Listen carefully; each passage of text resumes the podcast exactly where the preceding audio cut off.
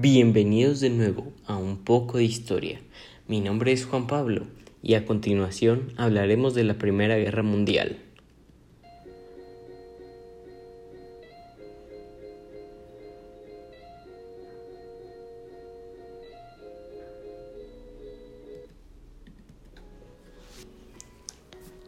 Hubo demasiadas causas por las que iniciaron la Primera Guerra Mundial. Entre ellas estuvo la radicalización del nacionalismo, desarrollo exponencial de la industria armamentística, expansión del imperialismo europeo, tensiones geopolíticas en Europa y empiezan a formarse alianzas internacionales.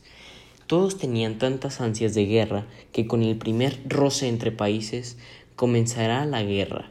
Lo que sucedió para que comenzara fue el asesinato del archiduque Francisco Fernando de Austria.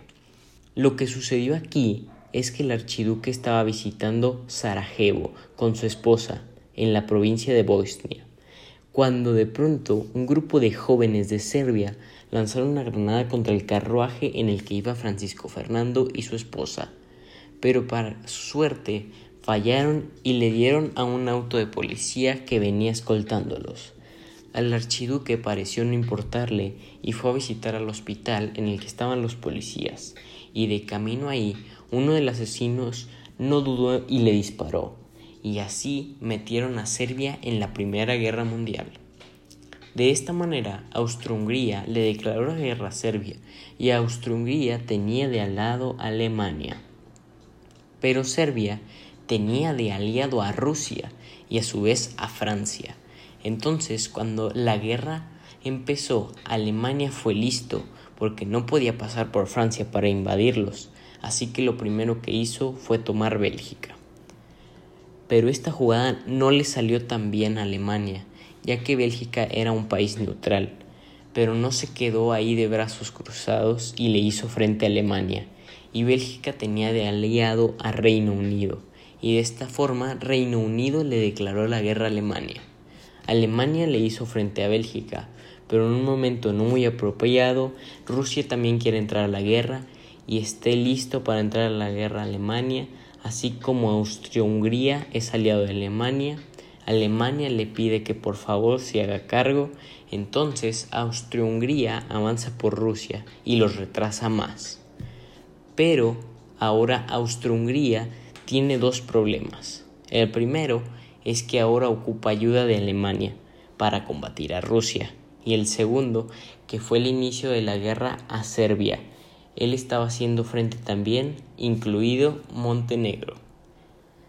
Ya que Alemania se veía en una posición difícil teniendo a Bélgica y a Francia con Reino Unido frente a ellos, lo que hicieron fue empezar a hacer túneles para marcar el territorio y no pudieran avanzar de ahí. A esto se le conocen como trincheras. Esto fue algo malo, ya que no hubo demasiadas muertes. Francia no podía avanzar porque las trincheras los estaban esperando con ametralladoras, así que cuando salían los acribillaban. De esta manera no avanzaban mucho y gastaban demasiados recursos. Y ponían en más presión todavía Alemania, ya que Reino Unido hizo un bloqueo naval. Y esto así es que no le pudieron allegar objetos importantes como la comida o suministros. Ya que Alemania tenía varios países conquistados y en la difícil situación en la que estaban muchos países, aprovecharon para tomar esos países y de esa manera independizarse de Alemania en el peor momento, es decir, los países que tenía controlados Alemania no podían seguir siendo de Alemania ya que se habían independizado. Italia era aliado de Austro-Hungría y Alemania, pero por una relación tensa se cambió de bando, ya que los aliados le ofrecieron algunas tierras de Austria-Hungría. Los turcos otomanos todavía estaban indecisos entre entrar a la guerra o no entrar a la guerra, pero alguien tomó la decisión y llegaron barcos y atacaron Rusia, esto porque no les gustaban los resultados de la primera guerra de los Balcanes. Existía un código que decía que no se podían usar armas químicas y no podían matar a civiles, en sí no ser tan pesados en la guerra. Pero Alemania, al verse en esa situación, dijo, vamos a ser pesados, Así que mandaron cepelines sobre las ciudades inglesas y empezaron a bombardearlas. También empezaron a llenar las trincheras de bombas de cloro. Otra cosa, también empezaron a atacar a todos los barcos que no fueran de su bando, trajeran civiles, armamentos o cualquier cosa. Hubo un barco en especial que se llamaba Luisitania, que llevaba pasajeros americanos. Mientras tanto, Austria-Hungría y Serbia seguían peleando por Hungría. Tampoco estaba muy contenta con la guerra de los Balcanes, así que Alemania y sus aliados le ofrecieron todo, lo que ellos quisieran si cooperaban, y así fue como avanzaron sobre Serbia. Los de Serbia se refugiaron en Albania y Austria-Hungría llegó como amigable. Avanzaron a la mitad del país y después usaron la fuerza tomaron toda Albania y la mayoría escaparon por el mar para llegar a Italia. Cuando todo estaba tan tenso, Alemania quiso tomar la ciudad de Verdún en Francia. Esta fue una de las guerras más sangrientas que en la Primera Guerra Mundial existieron. Entonces, para llamar la atención de Alemania a otras partes, los de Verdún pidieron a los de París que llamaran la atención de los alemanes. Así que Reino Unido, ya que era aliado de Francia, sacó una nueva pieza de armamento que nunca se había visto. Eran los tanques. Y Alemania seguía en una complicada situación, ya que Rusia no dejaba a los alemanes avanzar, ni tampoco podían dar la espalda, porque si no les llegaría un contraataque. Se quedaron ahí y lo hicieron muy bien, hasta que se les acabaron los suministros. Rumanía encontró el lugar exacto porque Austria-Hungría estaba muy ocupada con Rusia, así que avanzó, pero los alemanes llegaron de nuevo para ayudar y los retrasaron más de lo que habían avanzado. Los griegos les pasó algo similar que los turcos. Discutían si entre entrar o no a la guerra, porque no sabían a cuál bando unirse. Al rey le gustaba más la alianza de Alemania y Austria-Hungría, mientras que la del primer ministro le gustaba más el bando de los aliados.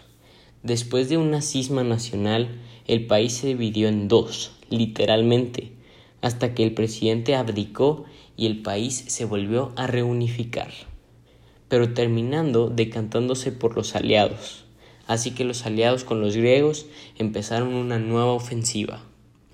En el Medio Oriente, Rusia entraba en el territorio otomano por el norte, los, británicos también desembarcaron en Mesopotamia para proteger los campos de petróleo. También enviaron una pequeña armada por el río Tigres para tratar de tomar Badgat, pero lamentablemente fue interceptada en la ciudad de Kut por el camino y pues la armada no se iba a poner en contra de las fuerzas y se rindió. Un nuevo ataque comenzó, pero este un poco más táctico, ya que tenían más conocimiento de las guerras desérticas. Esta fue desplegada por el sur y fue apoyada por el oficial británico llamado Lawrence de Arabia, quien ayudó a los árabes en una revuelta que hizo estragos una línea de suministros otomanos. Todo esto pasó en 1917, ya que todos estaban exhaustos Hubo robos en el ejército francés y el pueblo alemán moría de hambre. La guerra había terminado con todos los suministros, incluyendo comida, munición, y la moral estaba por los suelos. Y todavía no había ningún claro ganador. Y aún era una guerra para cualquiera. La pregunta que todos los países hicieron en ese momento fue ¿quién va a caer primero? Y la respuesta es Rusia. Cansados de no comer y locos de que un loco y mágico vagabundo dirigiera alguna de las órdenes, hubo un levantamiento en Petrogrado, lleno de disturbios y huelgas. Los disturbios se convirtieron en una revolución a gran escala y un nuevo gobierno, que derrocaron al zar. Luego, unos meses después, los bolcheviques derrocaron al nuevo gobierno y sacaron a Rusia de la guerra. Esto le vino muy bien a Alemania, ya que solo debían preocuparse por el frente occidental, y que no había nadie por detrás molestándolo, pero tuvo una contra Estados Unidos. Parecía que cada vez se iba a meter más a la guerra, porque Estados Unidos estaba vendiendo suministros a los aliados durante la guerra y gracias a esto se volvieron el primer país más rico gracias a los aliados. Y como ellos aún no entraban a la guerra y todos estaban por caer, Estados Unidos estaba más fuerte que nunca y estaba en perfecta forma, así que eran muy peligrosos para los alemanes. Así que Alemania nos iba a quedar de brazos cruzados y envió un telegrama a México, que decía que sería muy bueno que México atacara América como para que mínimo Estados Unidos se complicara un poco, pero los británicos interceptaron el mensaje, se lo mostraron a los estadounidenses y fue la última gota que colmó el vaso. Así que ahora Estados Unidos estaba dentro de la guerra. Así que atacaron con todas sus tropas y golpearon fuertemente en Somme. Retrocedieron a los aliados, golpearon por segunda vez en el, en el norte y así lo hicieron una y otra vez, una y otra vez. Pero esto ya no les favoreció tanto a Alemania, porque mientras Alemania gastaba todos los aliados, aguantaban y repelieron los ataques. Para el quinto golpe, los aliados se mantuvieron e incluso empujaron hacia ellos. Cuando llegaron los americanos y empezaron a reforzar las defensas de los aliados, dieron un contraataque y eso fue todo. Alemania fue perdiendo países que tenía conquistados, el primer colapso fue Bulgaria y después el Imperio Otomano, luego Austro-Hungría y finalmente el 11 de noviembre de 1918 a las 11 del día Alemania se rindió. Obviamente Alemania no se iba a quedar sin su castigo, así que lo que estableció en el Tratado de Versalles fue que redujera sus fuerzas militares, aceptara la culpa de la guerra y pagara el costo total de ella. Así fue como la Primera Guerra Mundial terminó y no volvieron a tener una guerra así dentro de 20 años. Y así es como terminamos el tema de la Primera Guerra Mundial. Espero que les haya gustado y gracias.